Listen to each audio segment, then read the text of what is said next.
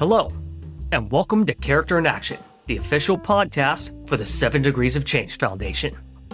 My name is Matthew J. Norcross, and I'll be your host as we have the privilege of talking with decision makers from our community who are living examples of character traits of the seven degrees of change, which are empathy, respect, responsibility, fairness, trustworthiness, caring, and citizenship.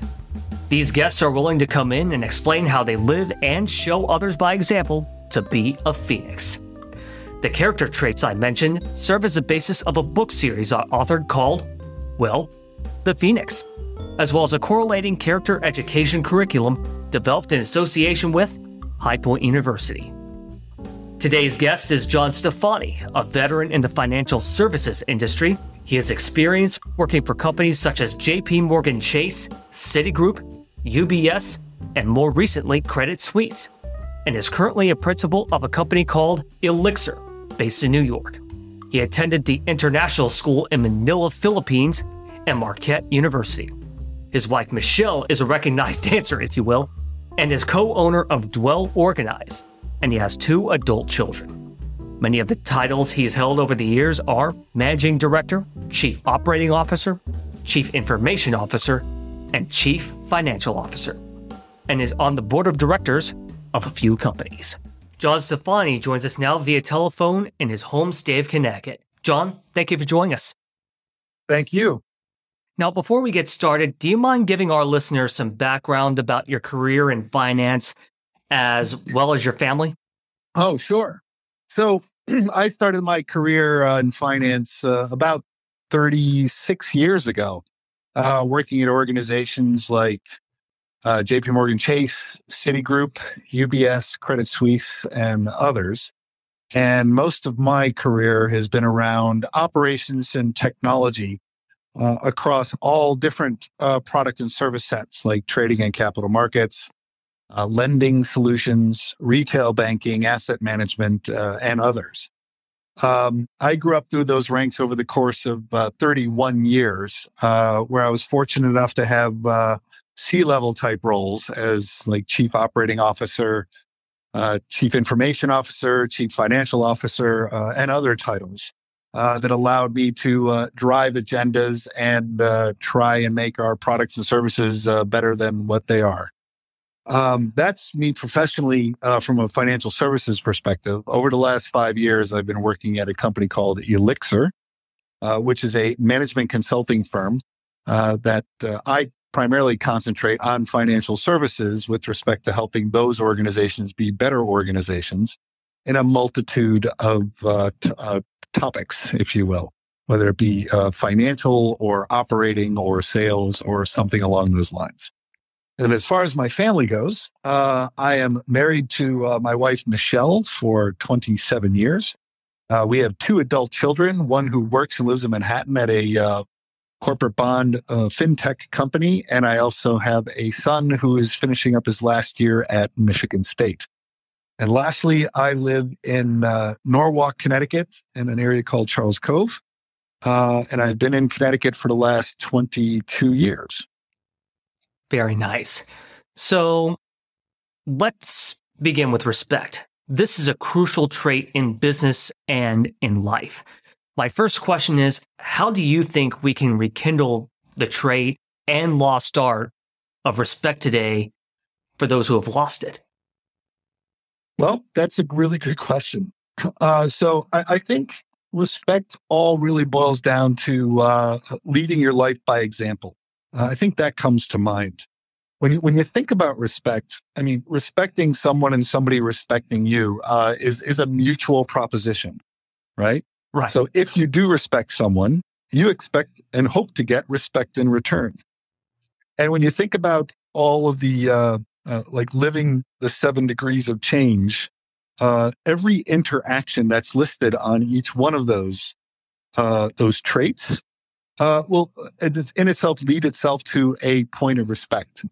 So if you think about, um, if you if you people typically cannot get past um, how somebody looks, what it is they do for a living, what their financial and economic conditions are in the way that they live, and so on. those actually are rather immaterial items relative to how people should be respecting one versus another. Respect itself should be a common trait where uh, you uh, look at somebody with clean and unknown eyes of I don't know you, you don't know me. So let us get to know each other. And by default, you end up with some level of respect between yourselves uh, because you recognize what makes somebody tick. They recognize what makes you tick. And going down the path of understanding and recognizing what each other are all about uh, will yield a, some level of bond, which then by default will create some level of respect between you until such time somebody breaks one of the other traits in the seven degrees, which then may cause uh, some problems. Yeah, that we wouldn't want that. That's for sure. Um, now, let's continue on with responsibility. Now, life is all about responsibility, whether it's fiscal, especially in your case, working in the finance industry, in business, and especially when it comes to your family, especially when it comes to your family. How do you balance these responsibilities in your life? And how do you suggest people demonstrate responsibility in their lives? That's an interesting dynamic. Um, for me personally, I don't think there is such a thing as a balance. Uh, I, I, find them equally important uh, by definition, where if you have some level of responsibility professionally to the organization you're working within, or if you have a level of responsibility uh, for your customers and what it is that they're trying to accomplish, and overarching responsibility for people who may be working for you in those organizations. I mean that uh, there's no there's no differential, if you will, to say I have a certain level of responsibility to ensure uh, happiness, uh, health, and success for all these people that I'd be working with and working for professionally. And I would want the same uh, for my wife and children and nieces and nephews, aunts and uncles and parents and so on, where recognizing that they're, that I have a responsibility to them as well. Uh, and if there's an idea of teaching them responsibility, uh, being good corporate citizens, if you will, uh, or, or, family citizens or life citizens, if you will, teaching them that was responsibilities, I believe lies on my shoulders. So when I think about is it a differential or a balance between work and family and life in general? I find them all uh, uh, equally important uh, as long as you're helping people be responsible, like in financial services, helping people be responsible with their money, helping uh, be or being responsible for your staff, being responsible for those who are important to you, like family and friends. I find them all equally important. I couldn't I couldn't agree with you more, John. I couldn't agree with you more. So let's move on to fairness. We're in a we I think we're in a culture nowadays where it seems everyone feels they are being treated unfairly, if you will. What does fairness mean to you in this day and age? Well, I guess by definition, uh, fairness uh, means not having favoritism or discrimination uh, of people or topics or actions. So, so if I think of fairness from that perspective, um, I think I look at it as doing the right thing for anyone. And, and, and that means something different to different people, right? If, if, if there is fairness around somebody needs help in whatever help means by definition, uh, then, then be fair to that individual. Uh, if fairness is going down the path of, um, uh, I have to pick one person versus another, well, I'm going to pick that person for whatever I'm picking for, uh, based on the merits of that individual and on on the capabilities that they have or or or potential that they have uh, to be successful in doing whatever it is. Uh, if fairness is around, well, I think I have some responsibility, which kind of bleeds into one of the traits of citizenship. I believe I have some responsibility to uh, help others and help them in a fair way, where if in fact somebody needs more assistance than somebody else, then I'm going to help the one who needs it more or needs it faster than somebody else. So I think fairness, you know, boils down to uh, it's non-discriminatory. So you're not picking because of some some edict or thought in your head that uh, means I'm going to help them for this or that because uh, I like the way they look or right. or, or something along the line. Uh, and it's not claiming favoritism, meaning, oh, I've been I I I just like that person versus that person for whatever reason. So I think it's fair that I should just help that person first versus that. And fair, fairness is is a measuring stick, but fairness is all about a lack of favoritism. So try and help all. Be fair to all. Fairness is a lack of favoritism. I I never thought I'd um I never thought of that before, honestly. Now, let's move on to trustworthiness.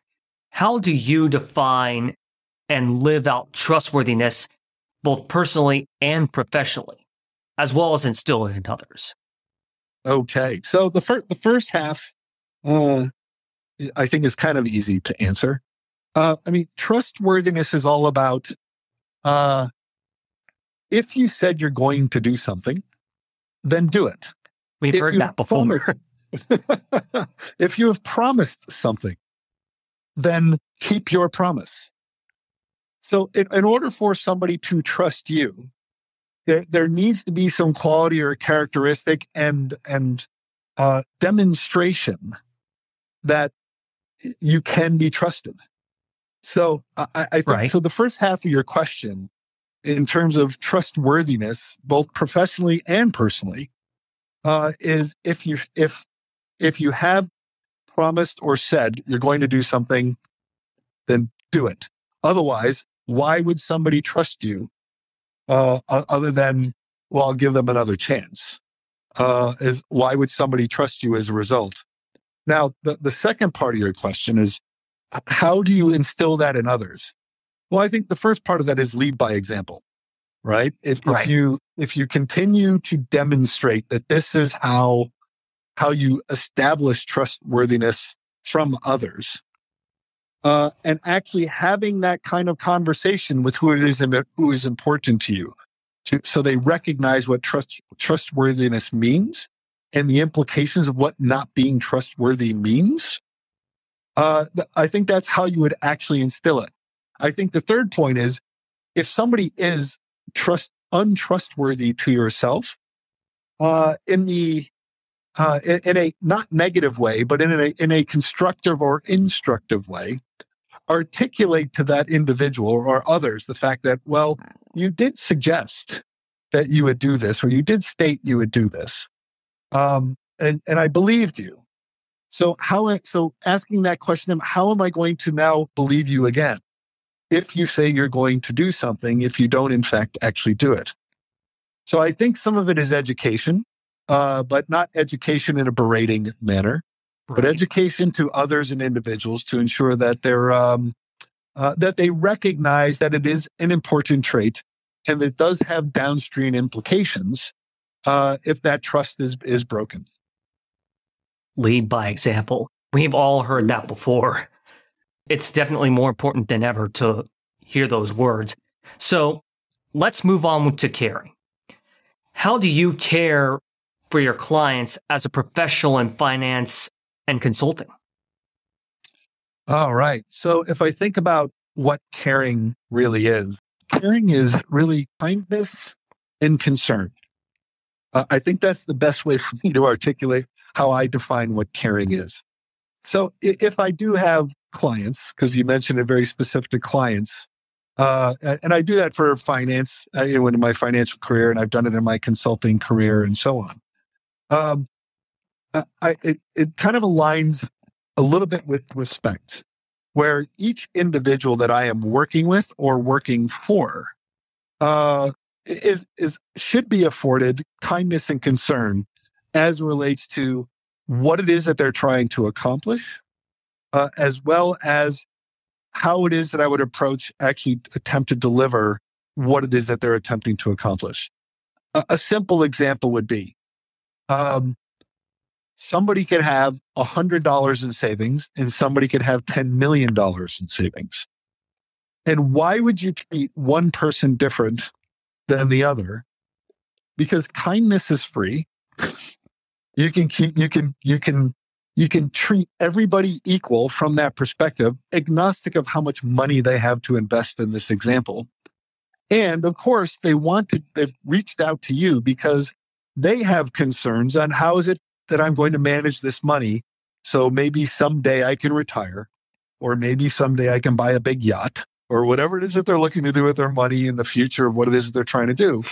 And recognizing their concerns and having that same level of concern that they have uh, in order to hopefully fulfill what it is that they're trying to accomplish.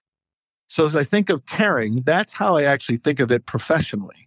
And that all people are treated are created equal and should be treated as such with it's particularly with a level of kindness that you're work that you're uh, uh, and I guess interacting with them with, and the same level of concern because your their concern should be your concern.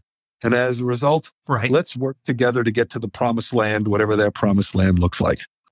Great answer. So let's move on to citizenship. Financial experts and advisors, as well as banks, are an important part of our community and demonstrate examples of citizenship. Can you tell us what it means to be a good citizen? Sure. So, I, obviously, citizenship, when you think of it, you, are basically trying to make your community, your country, uh, the world a better place. I mean, that's really right. what citizenship is all about. And, and if you put it in that perspective and say, okay, so do financial services organizations worry about their communities or worry about their country or worry, worry about the world? Um, you know, I, I, there are different perspective on, perspectives on that, but my perspective in particular uh, is around well, financial institutions provide loans. Uh, financial institutions provide uh, services that allow uh, people to manage their money efficiently and effectively. They provide services to companies uh, to allow them to grow, to allow them to manage their risk in what it is that they're trying to do. And if you, and based on the type of financial institution that we're talking about, um, community banks do give back to the community. They will do charitable type things to help the community grow and be more vibrant and things of that nature larger organizations are continuous and they have mass larger organizations have massive donation pools of money that they're actually putting forth to help um, either their uh, the citizens and the communities within their own country and even beyond. If you think of organizations that I've worked at, uh, like JP Morgan Chase or Citigroup here in the United, both of those in the United uh, U.S. companies, uh, they're not only worried about what's going on in the United States. They're worried about what's going on and how they can help the rest of the globe. In some instances, they will make money doing off of that. In some instances, it is purely charitable in nature.